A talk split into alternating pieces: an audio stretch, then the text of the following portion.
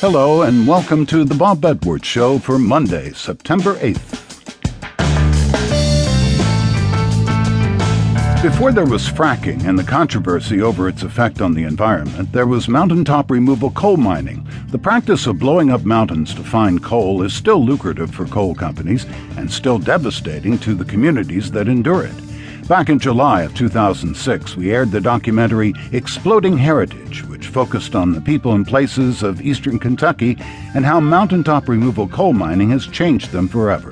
That documentary was honored with 4 awards, including the Gabriel Award and the National Press Club's Robert L. Kozak Award for environmental reporting.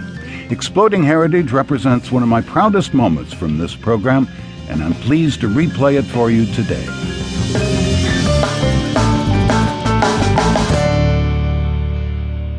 The Appalachian Mountains were standing before the Ice Age. They're nearly 300 million years old. They've survived everything nature has thrown at them, but they might not survive man.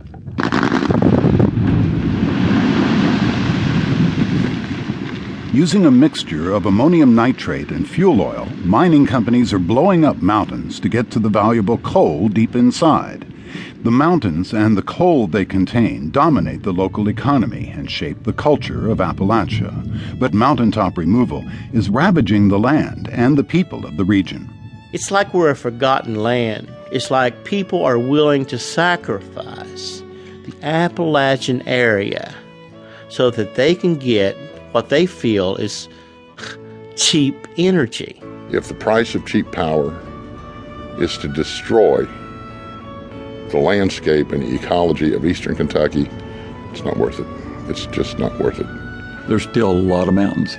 There'll be 93% of the mountains of Appalachia will still be there. What we're doing is impacting a small percent for the benefit of the future generations. Today on the Bob Edwards Show, Exploding Heritage, the controversy over mountaintop removal coal mining.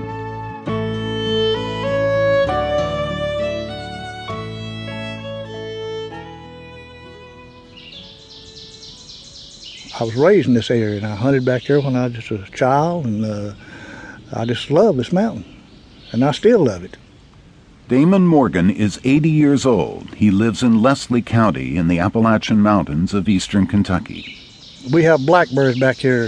You've never seen as many blackberries that grow back up here. I picked 14 gallons of blackberries year before last, and 7 gallons last year. I like that. I like things in nature that way. His home sits on a green oasis surrounded by ugly gray industrial sites.